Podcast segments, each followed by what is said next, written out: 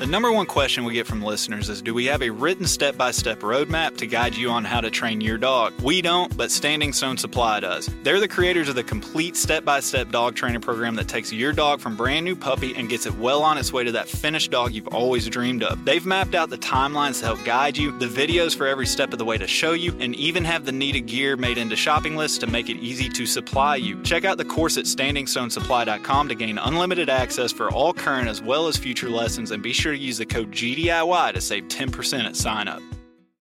Being an upland hunter in the South nowadays unfortunately means a lot of travel to try and find birds for my dogs. This means it's even more important that my map scouting is reliable to justify the effort. This is where onX comes in. I can honestly say that onX directly impacts the level of success I find on my trips, whether it's the private versus public land boundaries, the expanding number of unique layers and features by state, or the 3D mapping capabilities. My initial step in planning my hunting trip starts with onX. To know where you're going, you have to first know where you stand. Check out onX Hunt Maps and use code G GDIY20 at checkout to save 20%.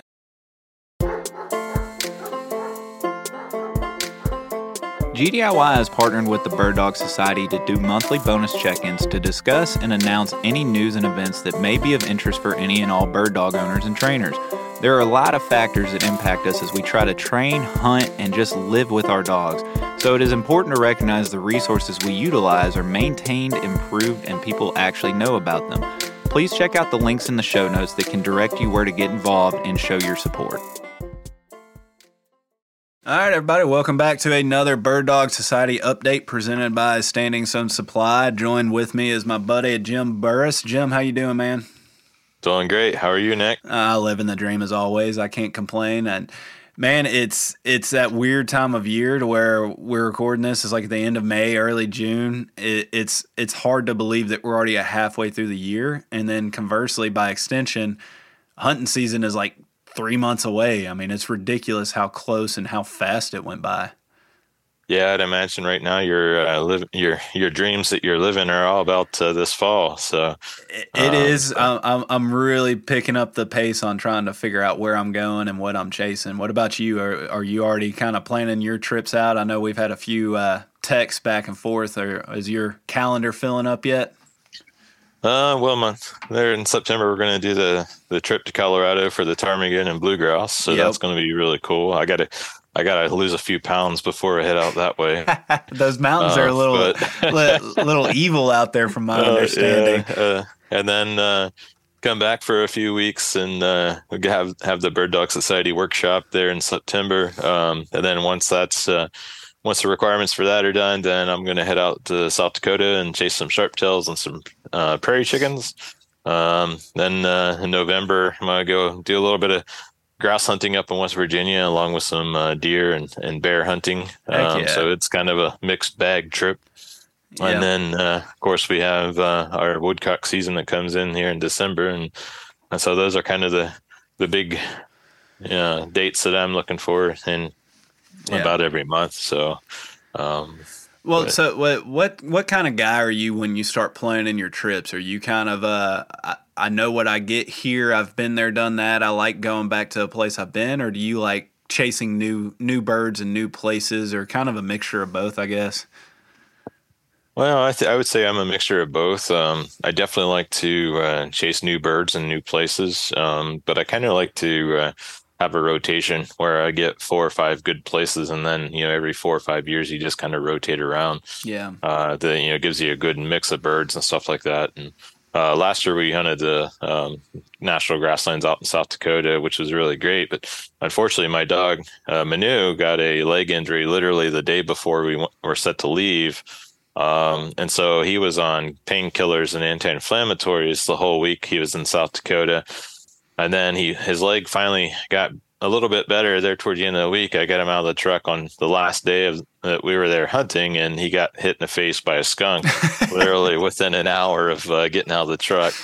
Um, so he had a really rough week, and he never got a bird in his mouth the whole week because of you know all the circumstances going on. And so um, I'm heading back to South Dakota. Uh, this year is more of a revenge for Manu because um, I really want to uh, shoot uh, prairie chicken over uh, one of his points because that's a bird that you know he still has on his list. I kind of keep a list of my own and and a list for my bird dogs. Um, yeah. So, but we were really, I was originally planning on going to the Bighorn Mountains out in uh, Wyoming this year, but I think uh, I'm going to push that back till uh, till next year. So. Yeah, yeah. I'm a chukar chasing. I'm assuming. Uh, really kind of um, out there. Well, of course, you got chukar, uh, but uh, if you go to the west of the mountains, you got sage grouse. Uh, so if you go in September, uh, you got blue grouse, you got sharp tails, you got you know pheasant. You know, there's a uh, you got huns out there too. So I mean, there's just a lot of diversity that you can get uh, in the bighorns, um, blue grouse and uh, ruffed grouse. And, yeah. So. Well, and like you said, you know, we're we're headed to Colorado in mid September. That you know, that's man, I don't I don't know what the heck to expect out of that because I know very little about blue grouse and ptarmigan. But it'll be fun checking something new. But I'm trying to figure out where I'm going after that, and I've been been kind of knocking around the idea of Wyoming myself, shooting up north, maybe go back to Montana or something like that. But you know me, man, it's it's it's hard for me to do something that I did last year, or even the two years before. I'm I'm always wondering what else is out there, and uh, I really I really think if I was able to just focus in on something that I really particularly enjoyed, I would be a much better hunter. But uh, it's just too hard for me to do that right now. There's too many birds to chase, too too much new ground to cover.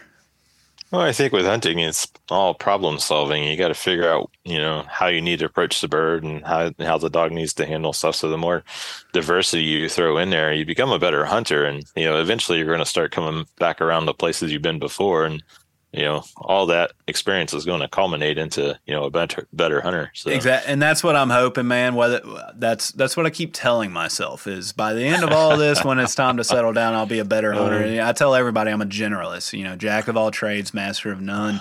Uh, but there's a time and a place for a specialist you know the seems like every single year I, I do end back up in the Northwoods at some point chasing ruffed grouse. You know, that's kind of the the staple or the commonality between all my seasons is at some point I'm up there. So I'm I'm assuming that that's probably going to be what I specialize in, quote unquote, in the future. But for right now, man, it's just what's over the what's around the corner. Let's go over that mountain and see what's over there.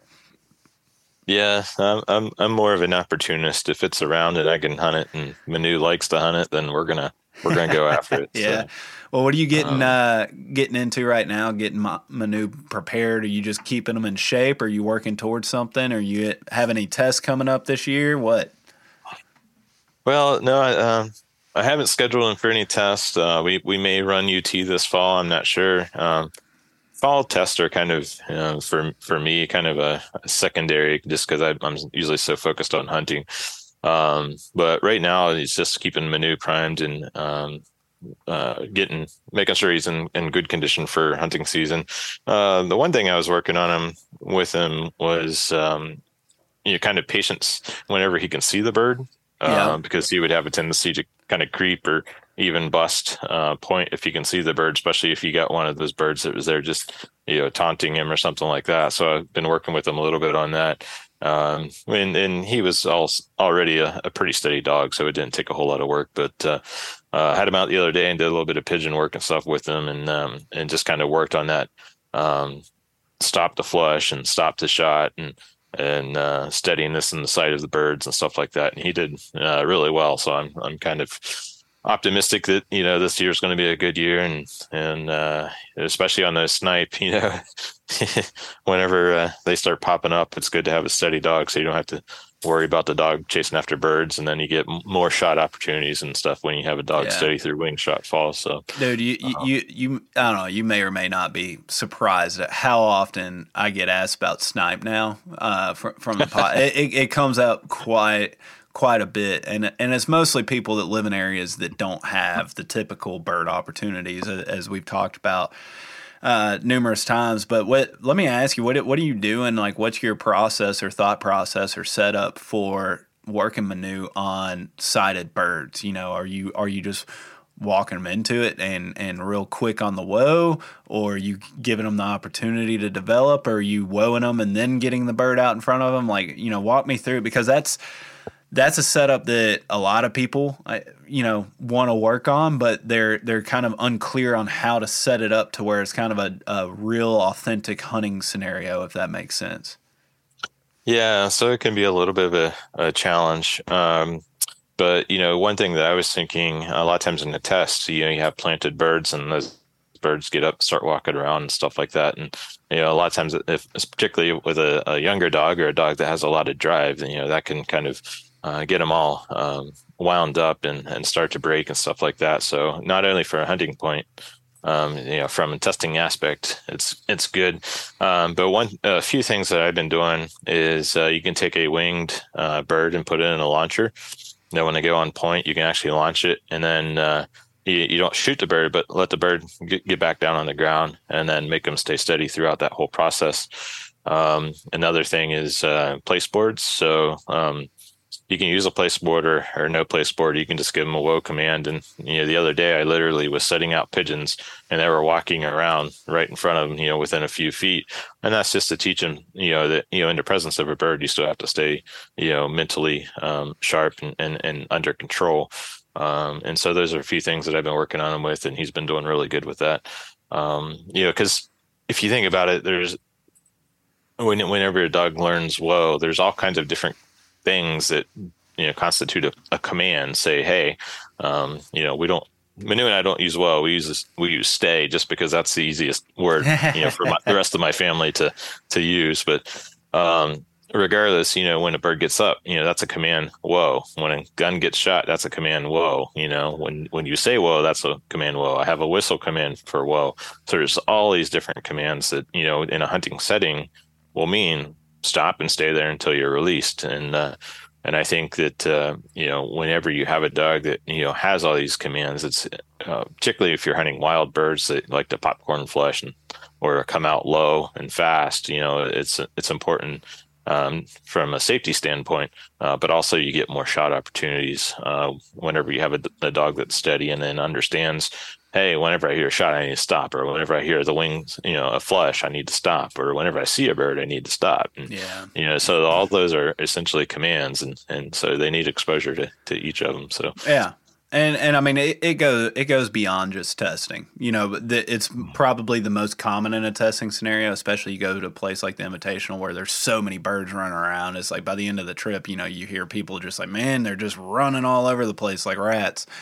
Uh, I have seen it in a in actual hunting scenarios. Not very often. You know, they're wild birds. Usually, when they get up, they're they're going. But uh, one bird, one grouse in particular, up in Maine, I can I, I still think of to where it was just it, it's like it never even knew what a dog or a human was, and it bowed up on me and was just I mean just talking trash to me and and I had Rachel on the ground which you you've been on the ground with Rachel to where she's been it been through it she's seen it she's done it whatever. Uh, she just sat there and held and it took me forever to get that bird to even flush and shoot. So it's like you take a dog that can't can't take the the sight of a bird picture like that then more than likely they're busting it and you're not getting the opportunity. If I, I, think if Lucy was on the ground, more than likely she would have ripped it and I wouldn't have gotten the shot off on it. But that bird was also an idiot too. It was, it was literally just looking at me just flat. I mean, Harold was like, are you, what are you going to do? I'm like, I, I don't know. I can't get it to fly. I literally had to almost punt that thing to, to get it to fly, which is not the norm. But, uh, but yeah, man, it's, uh, we, we could sit here and talk training and, and, dogs all we want. Let's let's go ahead and get into the update and and what news and and all the new happenings that you guys kind of have going on over at Bird Dog Society. What what's happened? What's what's good? What's coming down the pipe? All that fun stuff. Yeah. Um, so a few things. Uh, you know, we're really starting to kind of um, look forward to the next uh, year, two years down the road, and get things on the calendar. Um, our first year so far has been really successful, and we still got a few um, exciting things coming down the pipeline for this year. But you know, we're starting to get webinars scheduled for 2024, and we're starting to uh, think about events even all the way out to 2025.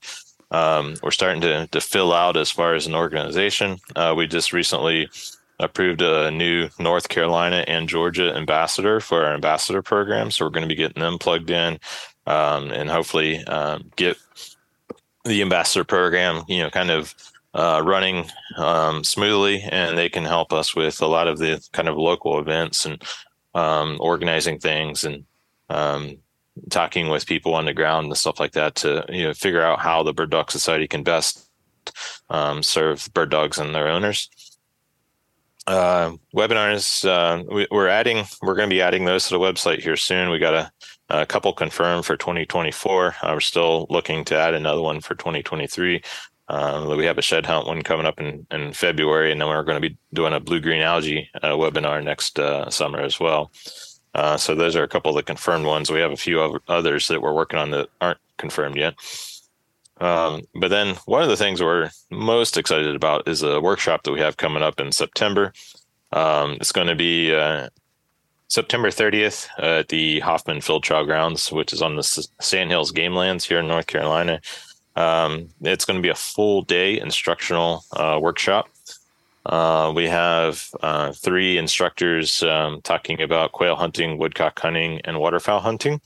Um, that's that'll include Grayson Geyer, which you just had on uh, a few weeks ago. Yeah, uh, he'll be the woodcock expert. Uh, we have Wes Everman, who'll be talking about quail hunting, and Garrett Frey, who will be talking about uh, waterfowl hunting. You know, these are some of the most prolific hunters in, that we have in North Carolina, so they'll be speaking.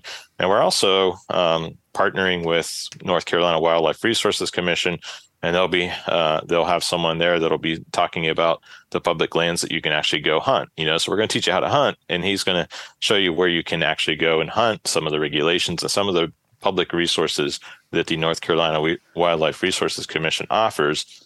And also through that partnership, we're going to be adding a uh, we're we're trying to get a second day um, added onto the workshop. It's not going to be immediately after, uh, but it'll be at the uh, Hunter Education Complex here in uh, Eberly, North Carolina, where once we teach you how to hunt, you know what what's the next thing that you need to learn how to do if you can find that bird, then you need to know how to shoot that bird. Uh, I was about to uh, say so, cook it. well, well, you got to put you got to put the shooting before yep. the cooking. So, step um, two. I went for I went uh, to step three automatically. um, so we're we're adding on a, a second day, um, and this is uh, through partnership with uh, NCWRC. Uh, to where we actually uh, take people out and uh, introduce them to shooting sporting clays, uh, ammo, guns provided uh, and lessons on how to shoot uh, will be a, a, part of that as well. Um, so, you know, if you do part one, which is the instructional part on the hunting, uh, then part two is kind of a natural transition, um, and that'll be uh, in October. Um, and those, and that'll be paired with the uh, the workshop that we have uh, going on in September. So we're really excited about that. Um, and you know we're also excited about the continued um, relationship that we're are getting built with the North Carolina Wildlife Resources Commission. Yeah, uh, and so. correct me if I'm wrong, but I mean that the long vision of this. Hopefully, we get to the point to where it's not just the North Carolina Game and Fish Commission that you guys have this with, but kind of those agencies within every state to where you can guys start doing stuff like these workshops and and really informative stuff to where hey you may not know what to hunt or how to hunt it but that's what we're going to teach you as well as where to go as well as how to shoot safely. That's pretty much what bird dog society is about is trying to teach the average handler how to actually get the most out of their bird dogs and take them in cool places and do fun stuff yeah, exactly. And, you know, I've always said, you know, we got to do a good job here in North Carolina before we can expect to do a good job elsewhere. Yeah. Um, so that's why, you know, there's a lot of focus right now on, on getting these events and programs on the ground here in North Carolina. Because once we figure out how to make them successful here, it'll be a lot easier to um, transition them into other states. Um, and something else we're doing is trying to build a virtual library of videos. Um, so all of our webinars are recorded and provided online for uh, Bird Dog Society members. Um, so if they miss the live offering for the webinars, they can go online and log in with their member credentials and watch any of our webinars uh, on demand as many times as they want. Uh, but we're also getting a videographer um, to record all of our workshop, and that'll also be included in the video uh, archive that we are building. So uh, by the end of the year, we expect to have 16, 17 hours worth of instructional content uh, available online. Yeah, buddy, because we needed more stuff to take our attention on and put it back on bird dog stuff, right?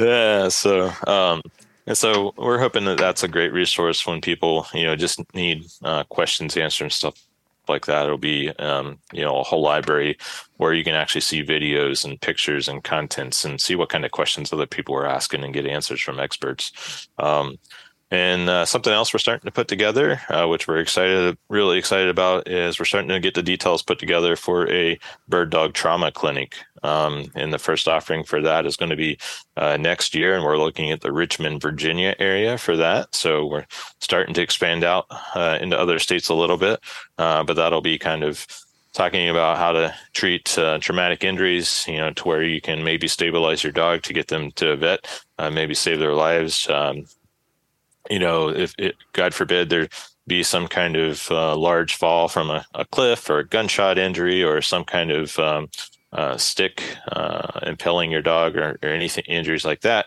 you know, a lot of people carry a, a, basic first aid kit with them, but you know, do they have the skills and, and things necessary to get their dog out of the woods and get them to the vet and potentially save their life? Um, so we're going to be talking about that, uh, and then um, snake bites and uh, traps are also a big one.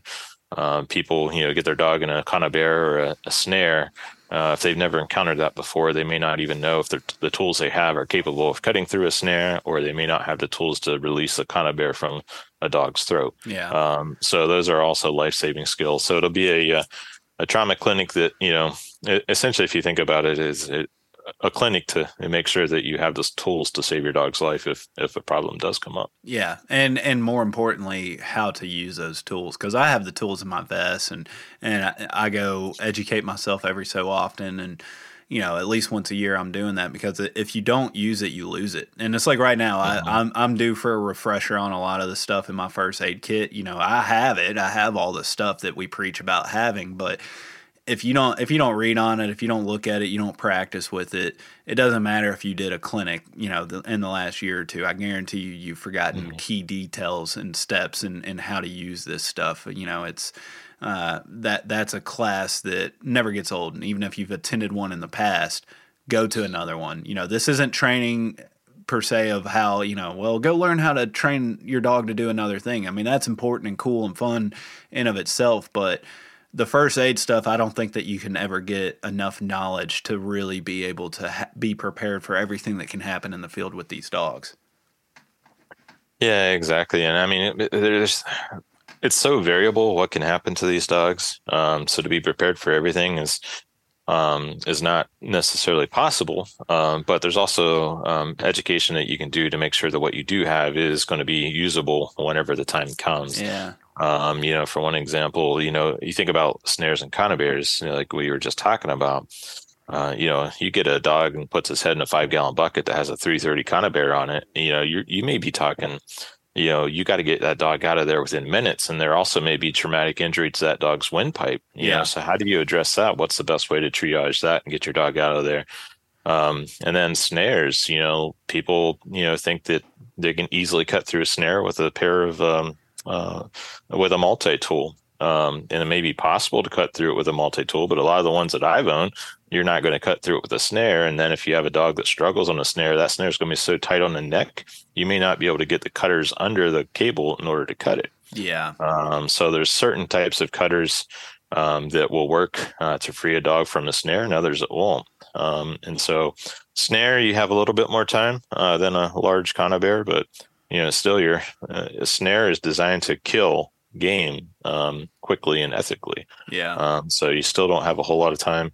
Um, and one one great thing that you can do about snares, though, if they're in your area, um, a dog that's used to uh, walking on leash without pulling, or um, used to be on a tie out stake, a lot of times they feel that tension on their neck and they won't pull against the snare. So that's one one reason why you know um, if you have tie out stakes and your dog just doesn't like them, uh, but you hunt in an area that has trapping and snares and stuff like that, you know, put them on that tie out stake and let them get used to that uh, tension on their neck so they understand that they can't get away. And because a snare is going to be kind of the same thing. And with a snare, the harder they pull, the tighter it'll get and uh, yeah. quicker it'll become a problem. No, that's that's a very good point. One that I honestly can't can't recall hearing or, or knowing of myself. And then to your point, the, the multi tools. I mean, how many hunters are you aware of that that multi tool is not only their emergency first aid or their trap you know tool to to release that but also that's what they use to clean fish clean birds. Uh, it's you know they open it up and it's just like man you hadn't cleaned that joker in forever. And all of a sudden it's rusty and stuff. So i mean most of the multi-tools out there aren't capable of, of cutting through a snare or anything like that. Then just how rusty and old they are it might have a lot of sentimental value. You've been hunting with for 30 40 years but there's a reason why i have wire cutters in my pack in addition to my multi tool. Uh, but you know that's all stuff that you'll go over on the workshop. Do you know who's going to be running that? Is that Mark up there in Virginia? I'm assuming.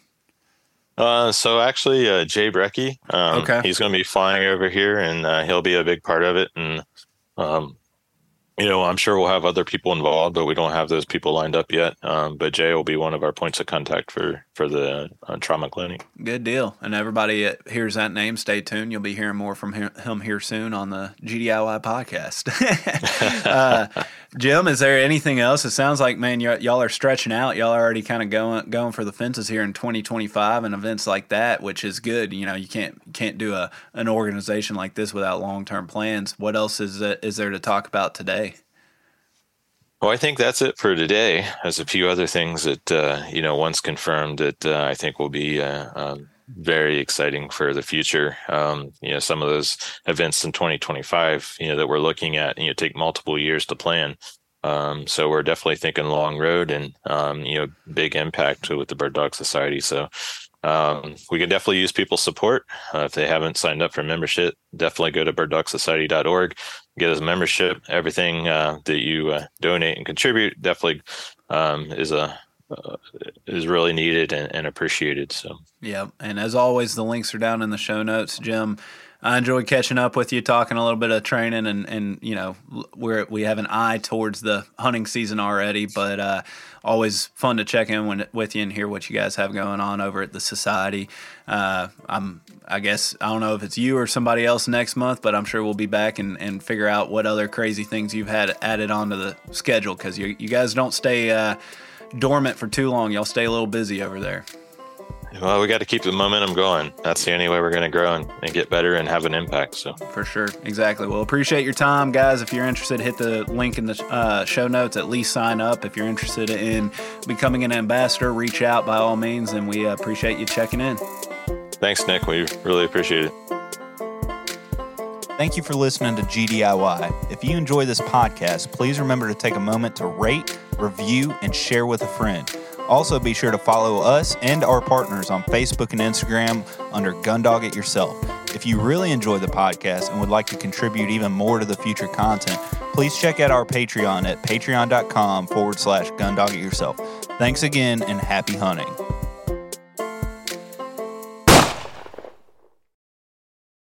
Everyone seems to have the same questions or concerns when they start trying to decide which kennel to purchase for their vehicle. Perhaps it's time to stop asking all the questions and just design the perfect setup that meets your exact needs. B Pro Kennel specializes in designing and fabricating custom premier dog boxes handcrafted right here in the USA from high grade, lightweight aluminum. They'll get you set up with the size dimensions, lighting, storage, battery boxes with solar charging, and anything else you can dream of. Stop stressing over buying the wrong setup, just have to replace it again in a year. Go ahead and check out bprokennels.com and get exactly what you want. If you're considering changing your dog's food soon, then be sure to check out Eukanuba Pro Performance. Their science backed formulas are designed to take your dog to the next level of performance. They also now have the new puppy formula to help your pup start strong and live active. When looking at all the different food options, remember Eukanuba to help power their ultimate performance. Hey, what's going on, everybody? It's Bob from Lone Ducks Gun Dog Chronicles podcast. I hope you just enjoyed the episode you just listened to. And if you did, I think you'll enjoy hopping on ours. We've got professional retriever trainers and upland bird dog trainers from across the country and world sharing their tips and tricks and great stories to help you and your dog get ready for the season. We'll see you there.